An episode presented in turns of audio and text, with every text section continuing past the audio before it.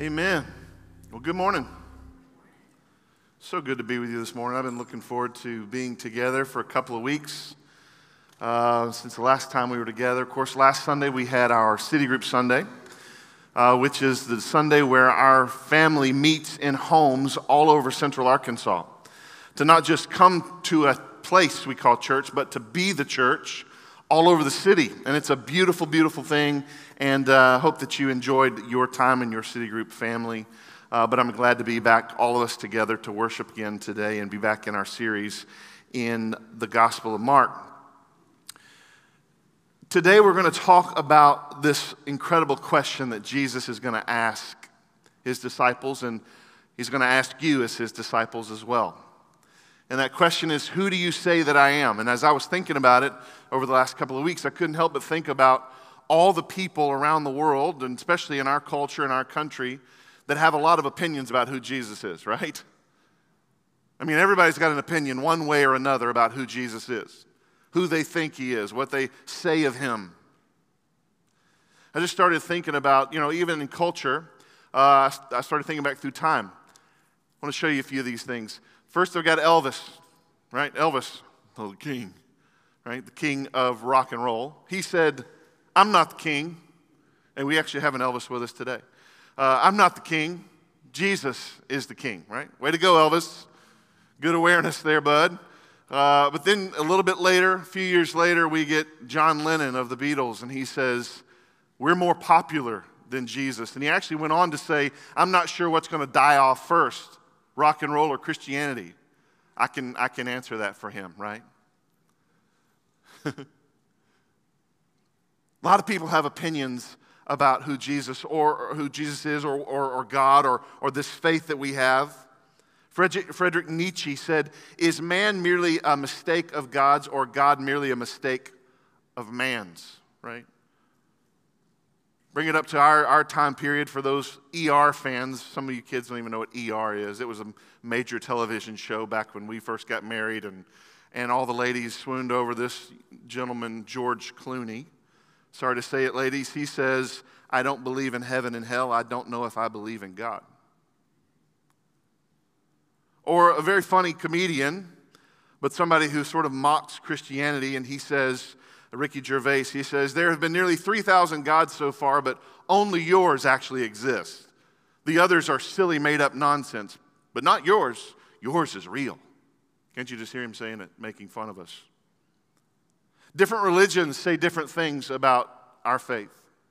Muslims say that Jesus was a prophet, a good man, but he wasn't God. Neither was he the Son of God, and neither was he crucified or, or resurrected. Hindus say Jesus not only was a good man, he was holy, he was a wise teacher, and yes, he was a God. And they add Jesus to the thousands of gods that they worship or Buddhists who say uh, Jesus was an enlightened, wise, holy man, but not Almighty God.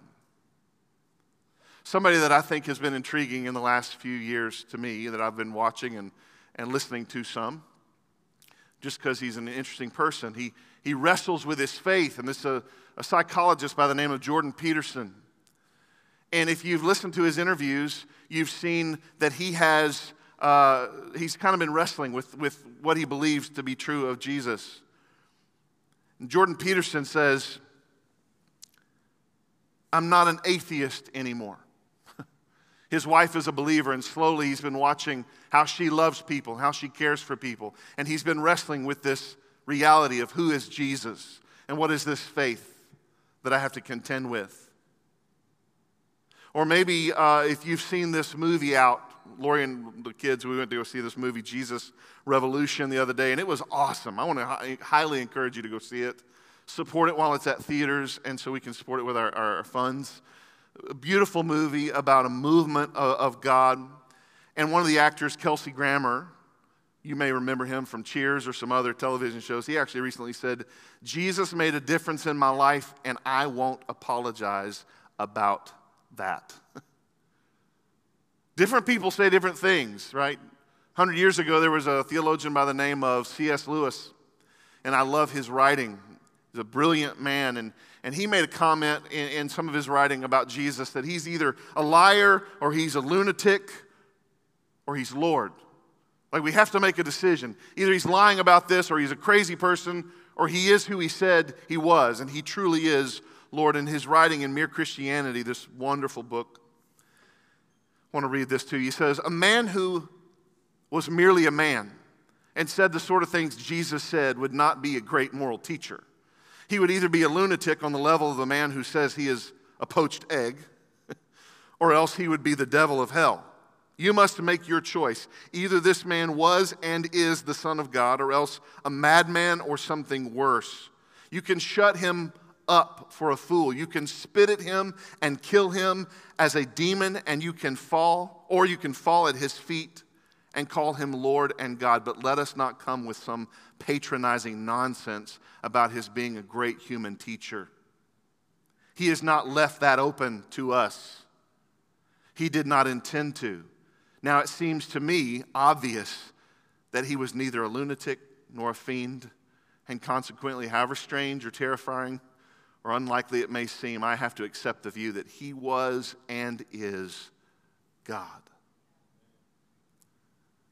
See, this question we're going to look at today is not just sort of a, a little question, it's actually the most important question you'll ever hear. And the most important question you'll ever answer. You ready? Who do you say Jesus is?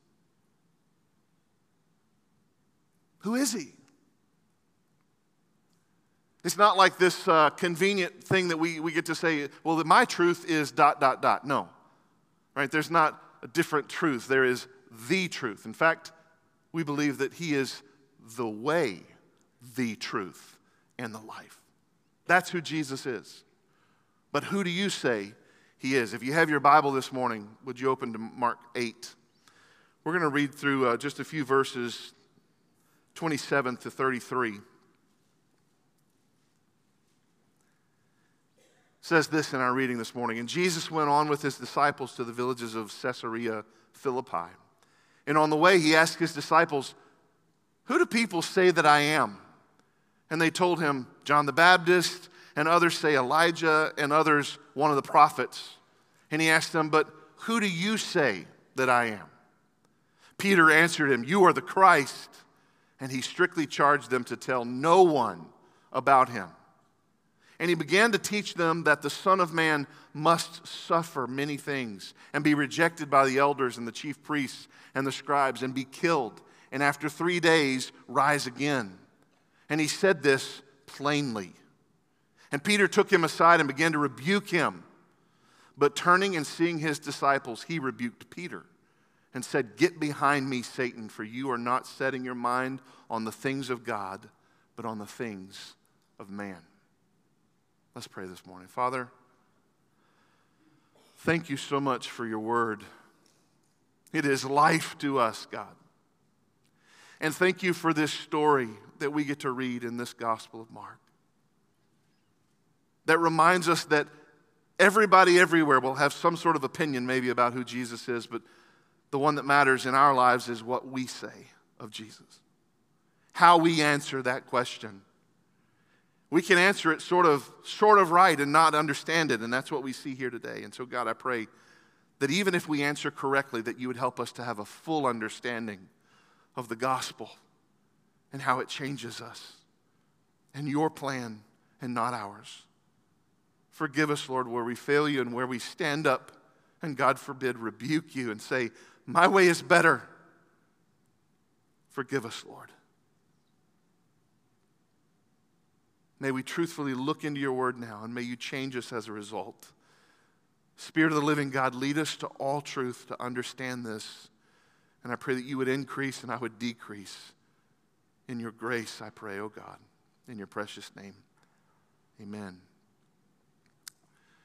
Amen. Kind of a short text this morning, really. Two major questions that we have, right? The first one is Jesus on his way to Caesarea Philippi, and he says to his disciples, Who do they say I am? And the text opens up sort of with uh, location. And so, as always, I kind of just think it's good for us to get a context of what we're looking at. I think we have a map, just a very simple map. I want to show you. I hope we do. If we don't, I can tell you about it. But it basically, if you can see it, down at the Sea of Galilee on the, on the northern shore, up a little ways, is Bethsaida. As we finished our story in, in uh, our City Group Sunday last week, you might remember Jesus sort of halfway healed a man of blindness, remember? And the man said, I, I see people walking around, looks like they're trees. And then Jesus touched his eyes again and he healed him, healed him completely, and he could see completely. Of course, we know that what Jesus was doing was giving an example to the disciples, showing them, I'm helping you understand, I'm helping you see slowly this truth of who I am. And so they leave Bethsaida and they go this northern route up to Caesarea Philippi. Now, Caesarea Philippi is at the northern border of Israel by a place called Dan. It doesn't show it there, but Israel is often mentioned uh, uh, in their borders as Dan as sort of the top spot of Israel. This area of Caesarea Philippi is named after Herod's brother Philip. It's a, godless area, pagan, Gentile area, and this is where they are headed. It's about 25 to 30 miles from Bethsaida. So it's a long walk. And on the way, Jesus looks at his disciples and he says, Hey, who do they say I am? Who's he talking about? Well, all the people that he's been feeding, the 4,000, that's really more like 15 or 20 with men, women, and children. He talking about just culture in general? Who, who do they say I am out there, right? And so they give him the options. Well, there's a lot of different things out there, Lord. You might remember we studied in Mark 6 that Herod, Philip's, uh, named after here, Philip's brother, uh, Herod's brother Philip, Caesarea Philippi is named after. His brother Herod, in chapter 6, said he believed that Jesus must be John the Baptist resurrected. Remember, he had cut off his head and he was afraid of him. And he thought well, the only reason he could have powers and, and do miracles is because he, he's been resurrected. So there was a lot of people that kind of went down that line of thinking that maybe he was John the Baptist resurrected. They said still others think maybe Elijah. The, the Gospel of Matthew gives another option of Jeremiah. There were different Jewish traditions that thought some of the Old Testament prophets might come back. And they even played some of their household games were about Joel or Jeremiah coming back. And so maybe there was some talk out there. Maybe he was one of the Old Testament prophets who would come back. A lot of different opinions, just as in our day, a lot of different opinions of who people say Jesus is. But then he gets personal, right? Then Jesus gets personal and he says to his disciples, Okay, I get it. Who do you say I am? See, the whole Gospel of Mark, we've been studying for quite a while now. The whole Gospel of Mark is, is to help us understand this question Who is Jesus? And, and so, whether it be from the very first verse and the very first few words, Jesus Christ, the Son of God, or through all the miracles that he's done, all the amazing things that he's done, Mark is trying to help us see who Jesus is. And here, Jesus asked the disciples, Who do you say that I am? Of course, the spokesperson jumps up quickly, right, Peter? He's used to speaking for the group. You're the Christ. Right answer. Way to go, Peter. Right? This is, this is an awesome moment. The Gospel of Matthew tells us that Jesus looks at him and says, Well, Peter, you didn't get this information uh, from, from flesh and blood. He calls him Simon Barjona, right? You're, you did not get this from your father. You, didn't, you weren't taught this by some other man. This is a revelation of God alone. And anytime we come to the understanding of truly who Jesus is, it's a revelation of God to us. He opens our eyes. He draws us, John 6 44, to himself and shows us who he is. And Jesus says, Way to go. You get it. Don't tell anybody. Why would he do that? Didn't Jesus send out the disciples and say, preach this message and heal? And haven't hasn't he been healing people and, and all these things are happening? And he's been talking about him as Messiah and, and answering questions as Messiah. And yet he says, don't tell people. Well, what's interesting is I think the text is going to answer the question for us about why he says, don't, don't tell anyone. Look with me in the text in verse 31. In the second half of our text, Mark says, And he began to teach them that the Son of Man must suffer many things and be rejected by the elders and the chief priests and the scribes and be killed and after three days rise again. And he said this plainly. Why did Jesus tell them not to go tell anybody? Why did Jesus over and over tell people that he had just healed, don't tell anybody, don't go to the city, don't let the word out? Because he didn't want this, this prevailing opinion to be he's just a healer, he's just a miracle worker, come see the circus act. Right? He didn't want people also just thinking, oh, he's Messiah. And guess what the prevailing thought of who Messiah would be and what Messiah would do? Remember that what that is? That he would be king and that he would rule over Rome and they could take back this occupation that the Romans have had over Israel. Jesus says, Yes, king, but not your kind of king. That's not why I'm here. That's not why I've come. And so Jesus says, Don't tell anybody. Why would he tell them that? And then go into this explanation of the gospel because this is, right now, guys, you don't have the full story of Messiah.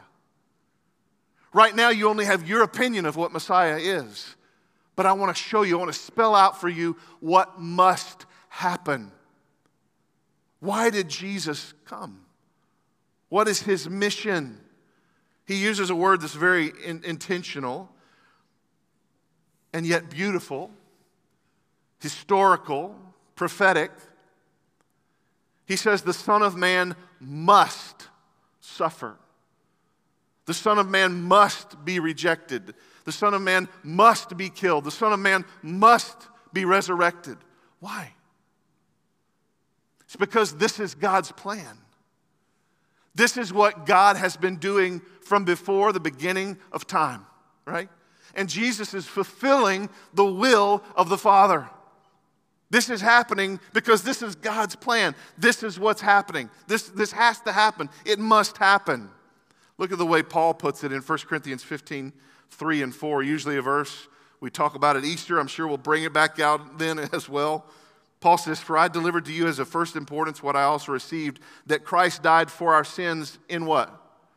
Accordance with the scriptures that he was buried, that he was raised on the third day in what? According to the scriptures. What's Paul saying? Jesus followed God's will. This played out exactly the way God said it was going to, according to his word. The Jews would have been familiar with this text in Isaiah, Isaiah 53, verse 3, when he said of the Messiah, He was despised and rejected by men, a man of sorrows and acquainted with grief, as, and as one from whom men hide their faces. He, he was so hideous with a crown of thorns, and his face looked like an animal, scripture says. Men couldn't even look at him. It was too hard to look at his broken face, his disfigured body. He was despised and rejected. We esteemed him not. Surely he has borne our griefs and carried our sorrows. Jesus said, He must suffer. Yet we esteemed him stricken, smitten by the Romans? By God, because this was God's plan. For God so loved the world that he gave his only son. Right? That whoever would believe in him would not perish, but have everlasting life. The Romans didn't kill Jesus. This plan is playing out according to God's will. Smitten by God and afflicted. But he was pierced for our transgressions and he was crushed for our iniquities. Upon him was the chastisement that brought us peace and with his wounds we are healed. Friends, it's all just playing out the way God had intended it to play out. This must happen. I like the way Mark says in verse 32 and he said it plainly. Jesus said it plainly so that they could understand what was happening. I'm not sure that they did. They might have got some grasp of what he was saying, but he says he said it plainly. Jesus is and also the text here says Jesus begins to teach them of his death. Well, this, this is basically marking what's happening in Jesus' teaching with the disciples. From this point on, Jesus now begin to focus on his death, his resurrection, on the purpose of why Messiah came. Great, Peter, you got the, the who right, but you haven't gotten the why. You don't understand the why. Jesus is going to predict his death not only here in chapter 8, but also in chapter 9, again in chapter 10. His teaching is just going to continue to, to speak of his sacrifice and purpose for coming. Why did Messiah come? Mark 10 45 says, For even the Son of Man came not to be served, but to serve, and to give his life as a ransom for many. Peter got the who, but not the why. Look with me in our text, Mark 8 32. It says, And Peter took him aside and began to rebuke him. Yes, you heard that correctly. Excuse me? Peter takes Jesus aside and begins to rebuke him. Peter takes the Creator aside and begins to rebuke him, the one of whom Peter looked out on the sea and said, Lord, if it's you, if it's really you, let me walk out there to you. And actually steps out of the boat and walks for a moment. And yet somehow now has lost his ever loving mind and thinks he can take Jesus by the arm aside and rebuke him. But turning and seeing his disciples, he rebuked Peter and said, Get behind me, Satan, for you are not setting your mind on the things of God, but on the things of man. See, what a rebuke is, is something that a superior does to somebody underneath them. You get a job at McDonald's and you mess up the fries, somebody's gonna come to you and say, You did that wrong. You, you didn't do this correctly. Let me help you understand. Right? This is what the boss does. And yet, for some crazy reason, Peter in this moment thinks he's the boss of Jesus. Peter thinks he can rebuke the Savior of the world. Just a moment later, he said, You are the Christ. And a second later, he thinks, And I can rebuke the Christ. This is a, a hero moment turned to a zero moment. In many ways, this is a, a, the climax in, in ways of, of Mark in a sense that it comes to the point where the disciples get it. We finally understand this is who Jesus is. And then Peter does this and sort of ruins the moment. In fact, Jesus in this moment, I like the fact that it says in verse 33, Jesus kind of notices that the disciples are seeing what's going down, right? But turning and seeing his disciples, I can't, I can't let them think that what he just is doing is okay. Right? So he turns the tables, so to speak. And instead of Peter rebuking Jesus, Jesus is going to give Peter something he will remember, and we will all remember that you don't rebuke Jesus. That it's not your plan that's important, it's God's plan. Because Peter thought, you know, I'm okay with Jesus being Messiah as long as this is safe as long as we're comfortable. As long as you, you follow my plan, Jesus, we're good to go, right? Daniel Akin, theologian that I like to quote quite a bit and like his commentaries, he says Peter here offers Jesus a messianic crown without a messianic cross. And you can't have a crown without the cross. He goes on to say, Jesus is the Christ, the Davidic son of Psalm 2, the apocalyptic son of man of Daniel 7. He will usher in an eternal kingdom over which he will rule as king and Lord. However, God's way will be different from what a world that exalts power would expect. He will suffer, be rejected, especially by the religious establishment, and be killed and rise three days later. All of this must happen. It is necessary. It is what the scriptures promised. This is why he came. This is what sin's payment demands, and we cannot provide. This is why the law of God and the love, this is where the law of God and the love of God meet. I love that. This is where judgment and grace kiss. Rob the word must of its meaning, and you empty the gospel and the cross of its glory. So Jesus rebukes Peter to clarify what is most important, right? And he does so in a, in a strong fashion. The Greek word in this is very strong language. He's demanding, he, he, he's very assertive. Get behind me, Satan. Get out of my way. He literally calls Peter Satan. For you're not setting your mind on the things of God, but on the things of man. As I read that, I just couldn't help but think of these different points of interest of Peter's story, where so many times Peter opens his mouth when he shouldn't have, right?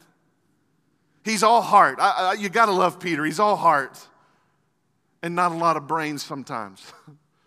He's all heart. He, he says things and then he, he, oh, I wish I wouldn't have said that, right?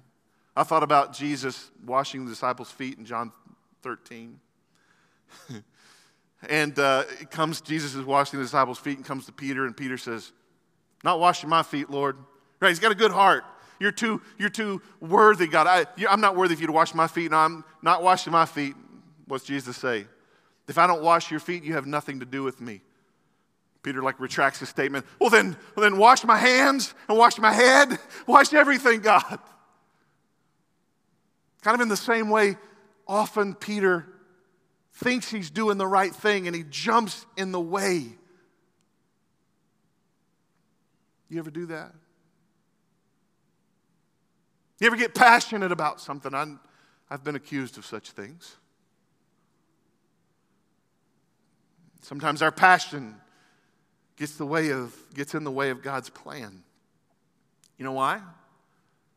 Because you can be incredibly passionate about the wrong things. You can know it down to your core and it be wrong.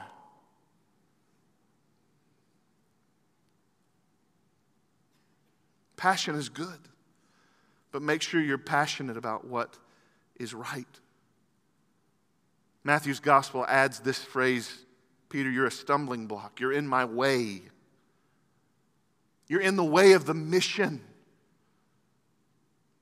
This must be done. Did you not hear that, Peter? Friends, can I just encourage us to be careful about our passion, about our opinion? Because often our passion and opinion can work against God's plan, and we can be so sure.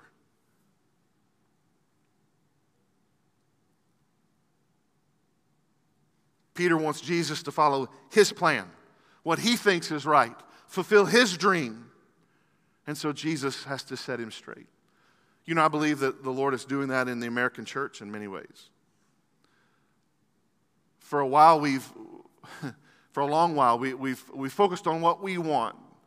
And it's easy to get comfortable. And we get passionate about our comfort. David Platt says, We American Christians have a way of taking the Jesus of the Bible and twisting him into a version of Jesus that we are more comfortable with. A nice middle class American Jesus, a Jesus who doesn't mind materialism and would never call us to give away everything we have. A Jesus who is fine with nominal devotion that does not infringe on our comforts. A Jesus who wants us to be balanced, who wants us to avoid dangerous extremes, and for that matter, wants us to avoid danger altogether. A Jesus who brings comfort and prosperity to us as we live out our Christian spin on the American dream. Lord, I'm busy. You really want me to go to my city group? God, I've got a lot to do. I, I, don't know that I got time to go to my triad. I don't know that I have time to be in your word. I don't have time to show up on a Sunday morning and be regular and be loyal and be faithful and to worship you with God's people. I don't know if I can do that, God.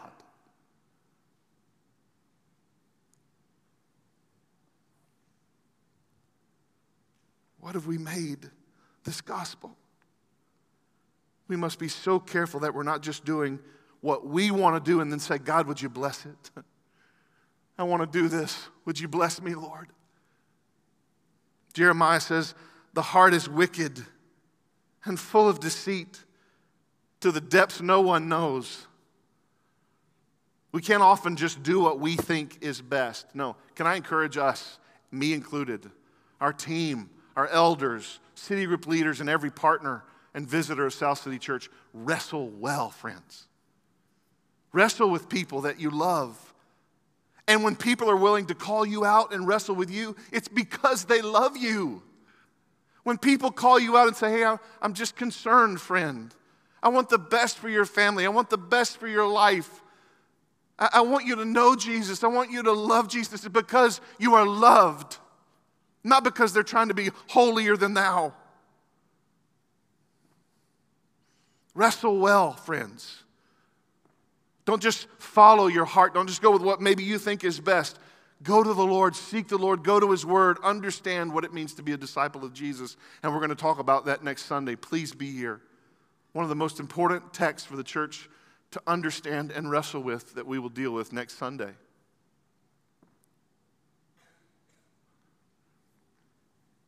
Wrestle well with brothers and sisters who love you hold you accountable, call you to holiness, faithfulness, help you. Friends, who do you say Jesus is? Uh, right now, what, what's going on in your heart when I say, Who is Jesus to you? Is just a character in the, in the Bible? Is just a story? Is he a liar? we can't trust? Is he a lunatic that's insane? Or is he Lord? Did he accomplish every single thing he said he would do? Who is Jesus? Because this text shows us there's some wrong answers, right? The disciples said, well, some people say John the Baptist, and some say Elijah and other prophets, Jeremiah. Wrong answers. There's also the right answer where Peter says, You're the Christ. And he understands the who, but not the why. Jesus didn't come to overthrow the Romans, He came to overcome our sin, to be king of our hearts, king of our lives. He came to give his life as a ransom for many, to seek and to save the lost. There's a story in John 6, verses 14 and 15, I want to show you. It just I think he just fed some people. He says, When the people saw the sign that he had done, they said, This is indeed a prophet who has come into the world. Watch this. Jesus, perceiving then that they were about to come and take him by force to make him king. What that means is Jesus could see their hearts, he could read what's on their minds. This is not just, I think they're going to. No, Jesus knew their intent. They're going to force him to be king, so Jesus withdrew again back to the mountain by himself. Jesus said, Nope, nope, nope, that's not what I came to do. That's not who I am. That's not the definition of Messiah that I want you to understand. People didn't get it. Even his cousin, John the Baptist, the very one who at one point pointed at Jesus and said, The Lamb of God who takes away the sins of the world, even he had a moment of doubt. Look at this Matthew 11, verse 2. Remember, John the Baptist is in a dank dungeon, about to lose his life. It says, Now when John heard in prison about the deeds of Christ, he sent word by his disciples and said to him, Are you the one who is to come, or shall we look for another? Even John the Baptist, who grew up knowing who he was, who prepared the way, had human moments of doubt. You know when those moments come? In difficult seasons. When you face a difficult season of doubt, John the Baptist was in a dungeon. He's going, Haven't I done everything, Lord, that you asked me to do? Aren't I where I'm supposed to be? Aren't I in your will? Are we sure Jesus is the is he the one? Go ask again, guys.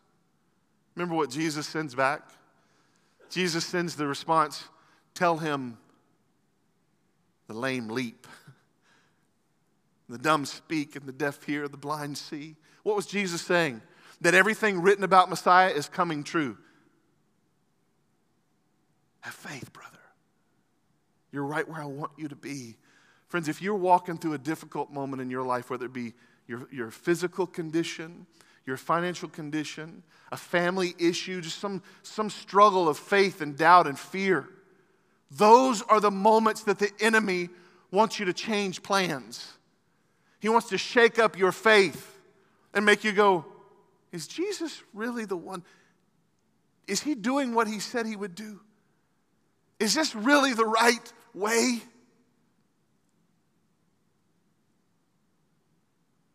What did Jesus say to John the Baptist? He said, Look at what's being done. Have you done that? In those moments, do you go back in your own life and go, What has Jesus done? Let me remember. Let me remember what he's done in our, our marriage. Let me, let me remember what he's done in my heart and my life. Let me remember how he, he gave me breath in my lungs and gave me something to eat this morning.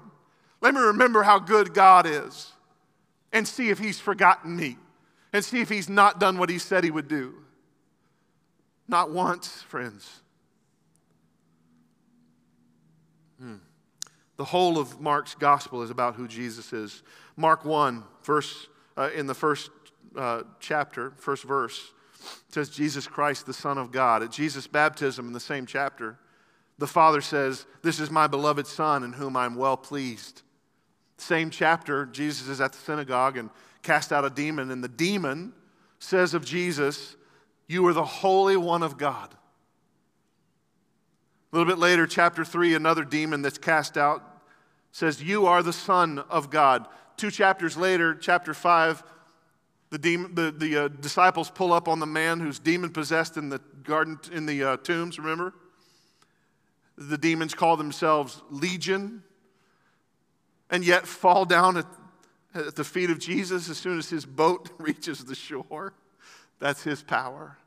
What do they say of Jesus? They say, Son of the Most High God. See, the book of Mark just continually goes through different aspects of who Jesus is and proof that he is the Son of God. The disciples on a rocky sea of Galilee, after the, the, the waters are calmed and the storm stops, they say, Who is this man? And you know what's interesting and ironic about the Gospel of Mark is that they never really get it fully. Look what John says in John 20, verse 9. Speaking of himself, he says, Then the other disciple who had reached the tomb first also went in, and he saw and believed. For as yet they did not understand the scripture that he must rise from the dead. John's saying we didn't fully get it. We didn't fully understand until we saw an empty tomb. Then it all became clear, it all made sense to us. At what point was it clear for you who Jesus is? Do you remember? Is there a point in your life that even right now in your heart you're going back and going, oh, yeah? yeah. I'm so grateful for that moment that the Lord revealed himself to me. Do you remember?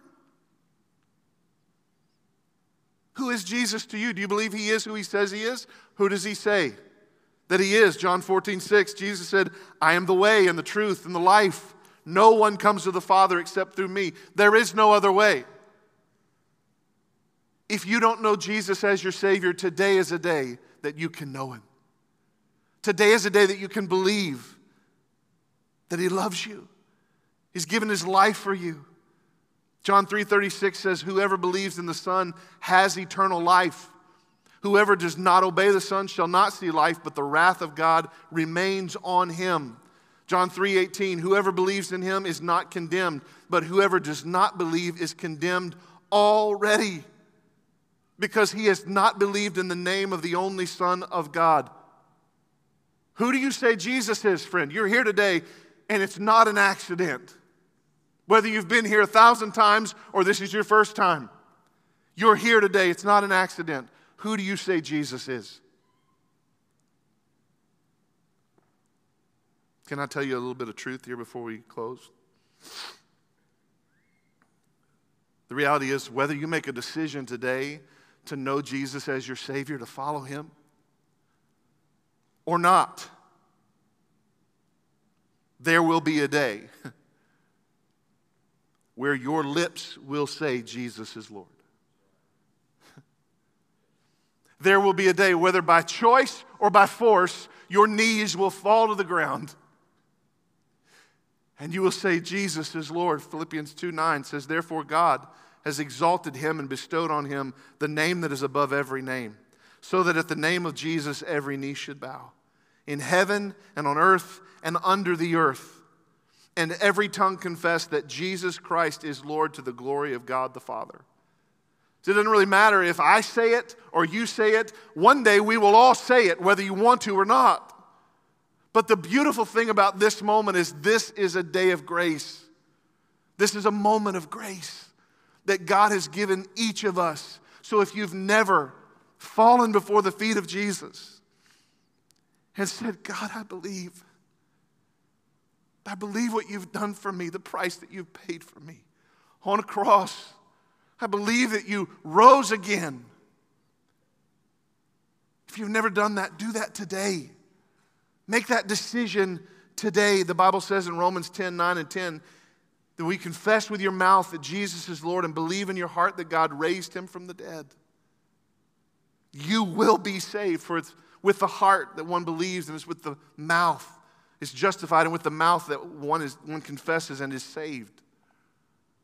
Praise God that we can know His grace and His mercy, and we don't have to leave this place unsure we don't have to leave this place fearful, frightened, but we can have the comfort, the, the joy of this Jesus who offers life to us. Or maybe this morning you're like Peter.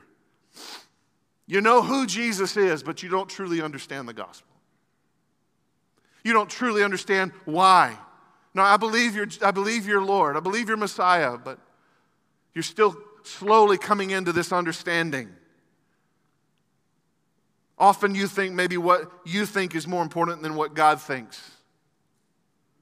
That what you say sometimes is more significant than what God has said. God forbid. May we learn from Peter's mistake and not get in God's way. Not be used. Listen, when we do that, we're allowing Satan himself to use our life. We're allowing the enemy to direct our life.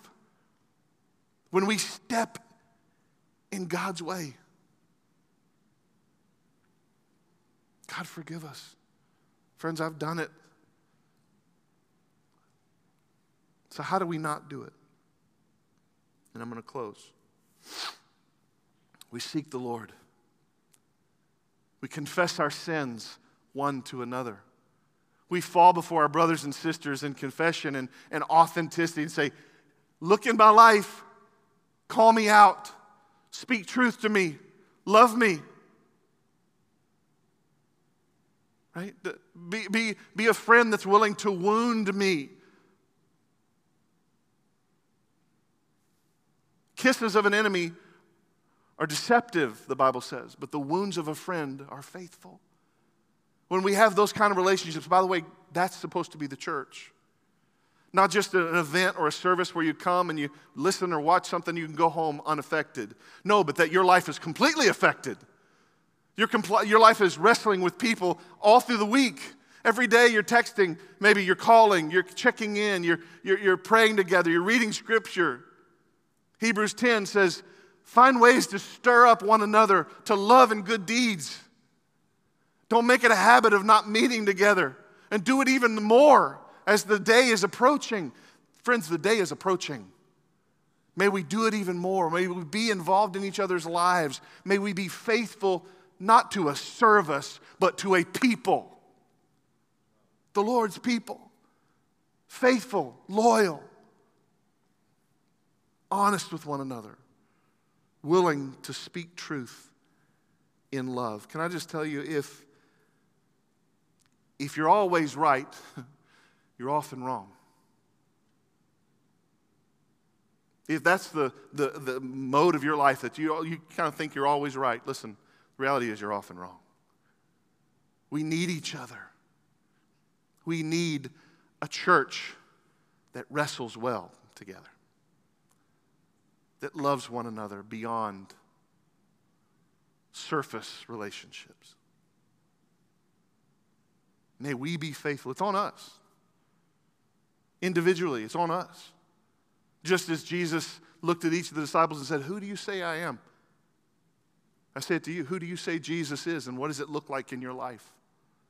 If you say Jesus is Messiah, and I understand this gospel, that he must be rejected, he must suffer, he must die and be raised again. If you understand that gospel, then you will understand we need one another and that the beauty of the church is this life together.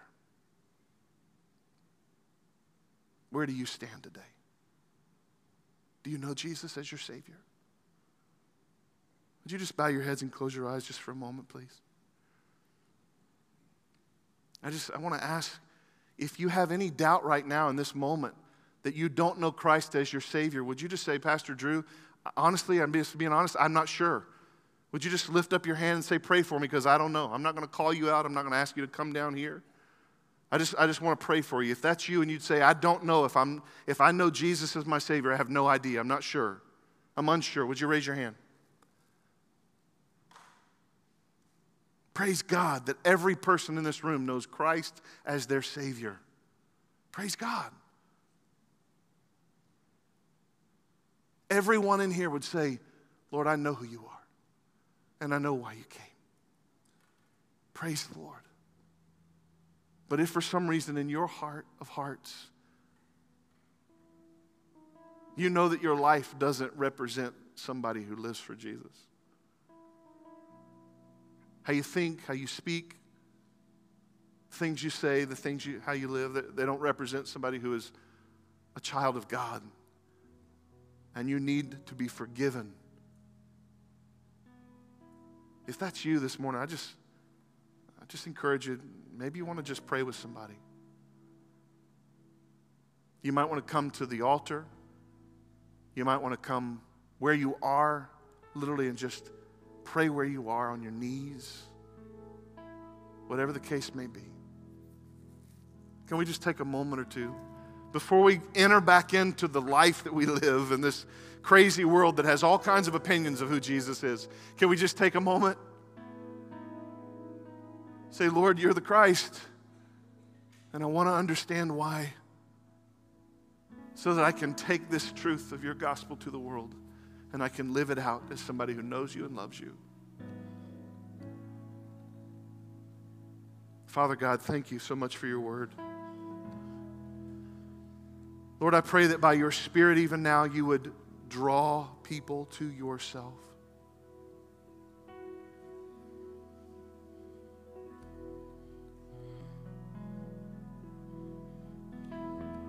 This world, this culture has a lot of opinions about who you are. And I think, truth be told, a lot of us have different opinions about who you are. May we be the ones who believe and obey who follow you, who serve you, who know you and make you known.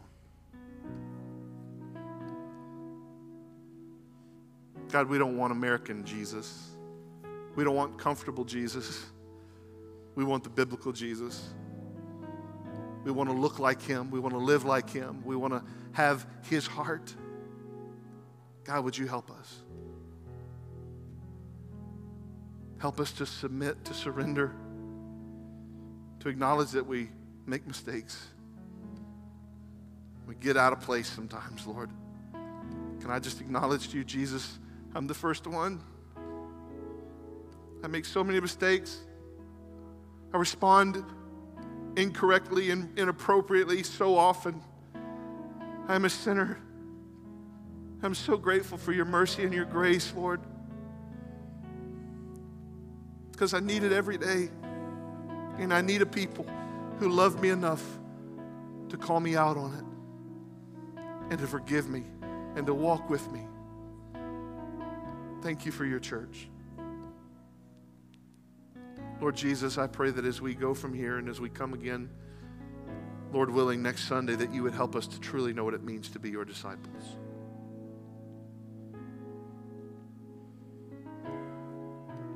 To truly die to ourselves, deny ourselves, take up our cross, and follow you. Teach us, Lord, and use us for your glory, I pray. In Jesus' name, amen.